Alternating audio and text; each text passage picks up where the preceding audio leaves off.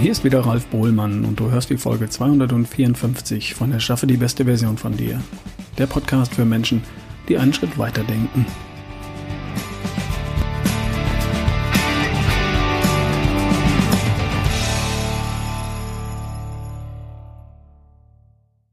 Willkommen zurück bei Erschaffe die beste Version von dir. Ich habe eine turbulente Woche hinter mir. Mein neuer Podcast ist angelaufen. Ralfs Better Day Podcast für den gesunden Lifestyle. Hast du schon reingehört? Bis heute sind schon sieben Podcast-Episoden veröffentlicht und jeden Tag kommt eine neue hinzu.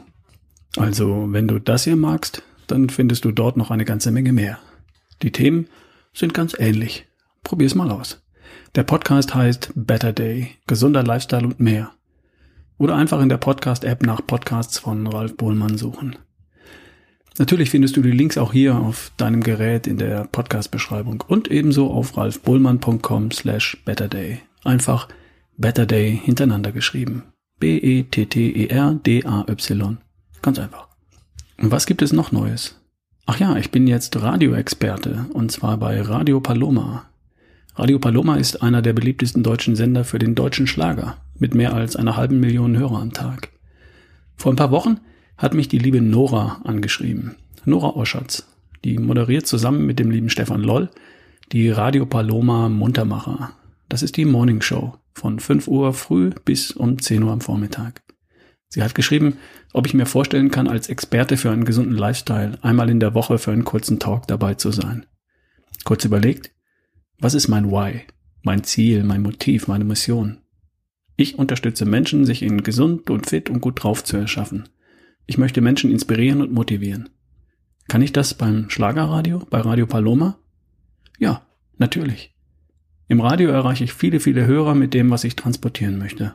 Also habe ich zugesagt. An diesem Montag ist der erste kleine Talk mit Nora und Stefan über den Sender gegangen. Und ab sofort bin ich jetzt jeden Montag um 6.40 Uhr und um 9.40 Uhr bei Radio Paloma zu hören. Magst du Schlager? Dann gibt es da eine App für dein Smartphone. Oder schau einfach mal im Internet auf schlager.radio. Einfach www.schlager.radio. Alles weitere dort.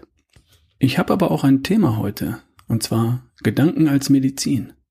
So lautet auch der Titel eines Buches, und das war mit Abstand das spannendste Buch, das ich in der letzten Zeit gelesen habe. Schauen wir uns doch erstmal den Autor an und dann das, was er schreibt. Der Autor ist Dr. Markus Teuber. Der Mann ist promovierter Neurobiologe 48 Jahre alt und Österreicher. 1991 bis 1996 hat er Biologie an der Uni in Wien studiert und im Jahr 2000 in Neurobiologie an der Universität in Regensburg promoviert. Und anschließend hat er sich zwei Jahre lang einer Forschungsgruppe angeschlossen und sich auch zwei oder drei Jahre lang in der Pharmaindustrie mit medizinischen Studien beschäftigt. Das ist spannend, weil sein Thema, die Neurobiologie, die hat er von zwei Seiten betrachten können. Von der universitären wissenschaftlichen Seite und ebenso aus der Perspektive der Pharmaindustrie, also aus der kommerziellen wissenschaftlichen Richtung. Und darüber hinaus hat er sich intensiv mit Hypnose, Meditation und Mentaltechnik beschäftigt. So hat er versucht, alles zusammen zu betrachten, mit der Sichtweise von jemandem, der gelernt hat, wissenschaftlich zu analysieren und zu denken, auch kommerzielle Motive zu erkennen und einen offenen Blick in die Randbereiche der etablierten Wissenschaft und Forschung zu bewahren. Ich muss ehrlich sagen, ich mag seine Art, Mythen auf ihren Wahrheitsgehalt hin zu überprüfen und den wahren Kern einer Idee oder einer Methode herauszuarbeiten. Was ist dran an Placebo? Was ist dran an Akupunktur oder Homöopathie, an Handauflegen und Psychotherapie? Und wenn da was dran ist, wie funktioniert das wirklich? Legen wir mal los. Und zwar mit einem Beispiel für Gedanken als Medizin. Stell dir vor, du hast Kopfweh nach einer durchzechten Nacht oder Zahnschmerzen oder das Knie tut weh, weil du dich gestoßen hast. Du nimmst eine Schmerztablette und nach ein paar Minuten lässt der Schmerz tatsächlich merklich nach. Das passiert genauso hunderttausendfach jeden Tag überall auf der Welt. Im Grunde ist das ein Wunder. Das erkennt aber kaum jemand, weil es eben alltäglich passiert.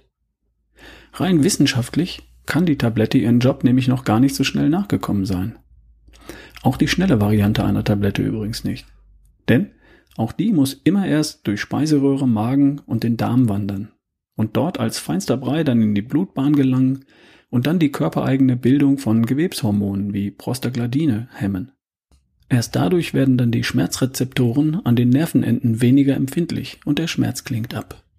Es müsste eine halbe bis eine Dreiviertelstunde dauern, bis ein Unterschied zu merken ist.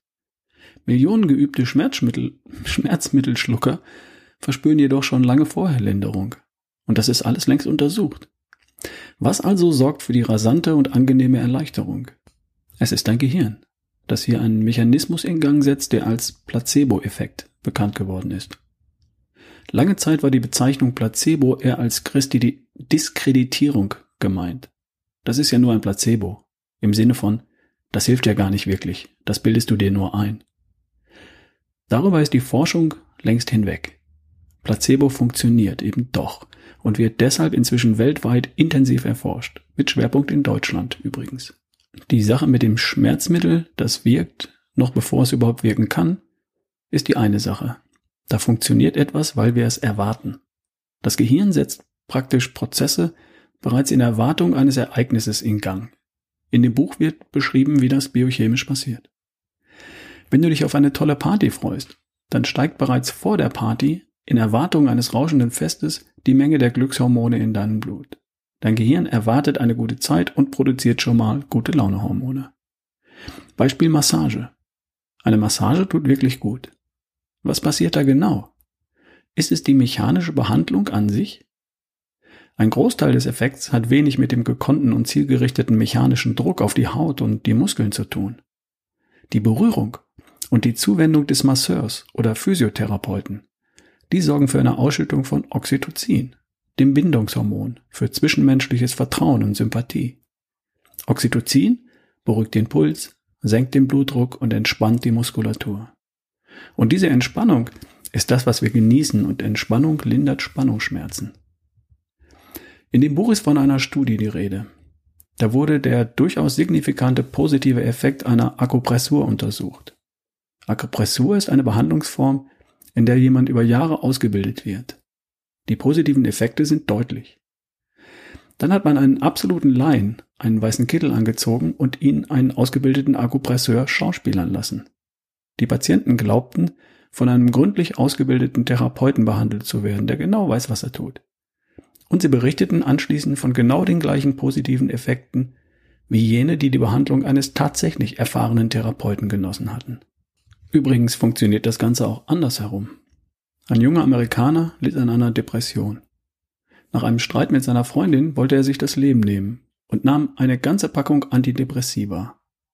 Infolge dieser Medikamentenüberdosis musste er mit äußerst niedrigem Blutdruck auf die Intensivstation eines Krankenhauses gebracht werden. Er wurde immer schwächer und rang sichtbar ums Überleben. Das Krankenhauspersonal recherchierte und erfuhr, dass der Mann die Antidepressiva als Teilnehmer einer Medikamentenstudie erhalten hatte. Man fand heraus, dass er nicht Teil der Wirkstoffgruppe dieser Studie war, sondern Teil der Kontrollgruppe. Er hatte Zuckerpillen ohne jeden Wirkstoff geschluckt. Nachdem man ihn darüber aufgeklärt hatte, ging es innerhalb von wenigen Stunden wieder aufwärts mit ihm, und zwar so gut, dass er kurz darauf das Krankenhaus verlassen konnte. Ein spektakuläres Beispiel für die Kraft der Gedanken. Sein Körper hatte in Erwartung einer Vergiftung reagiert. Placebo- oder Nocebo-Effekt nennt es die Wissenschaft, wenn der Glaube oder die Erwartung von etwas gesund oder auch krank macht. Wir wissen heute, dass Placebos besser funktionieren, je stärker das empfundene Leid ist, wenn Schmerzen chronisch geworden sind und wenn sie möglichst spektakulär verabreicht werden.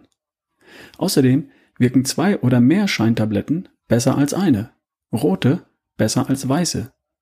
Sehr kleine oder große wirken besser als mittelgroße. Rote und gelbe sind gut gegen Depression, weiße gut gegen Schmerzen, Allergien und Asthma. Kapseln sind besser als Tabletten bei Migräne, Schwindel und Infektion.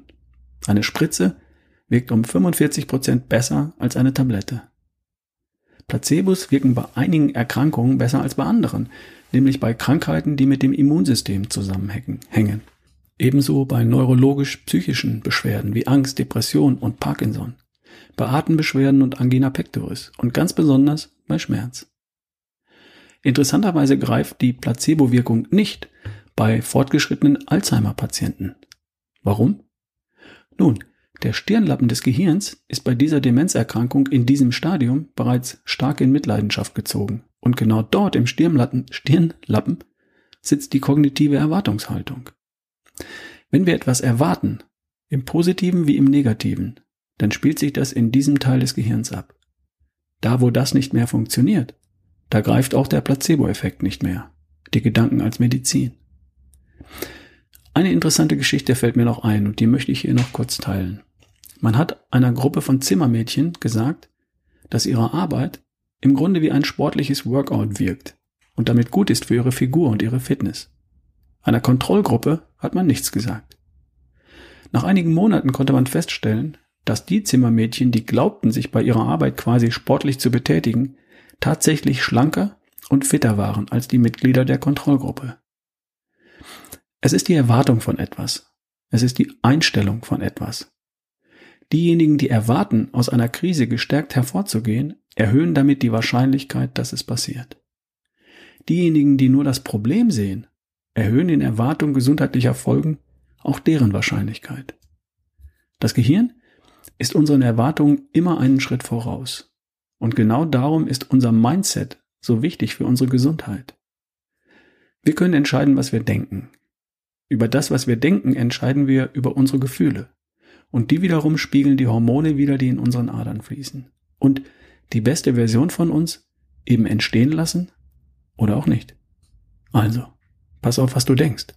Und achte darauf, dass du das Beste erwartest oder die beste Version von dir.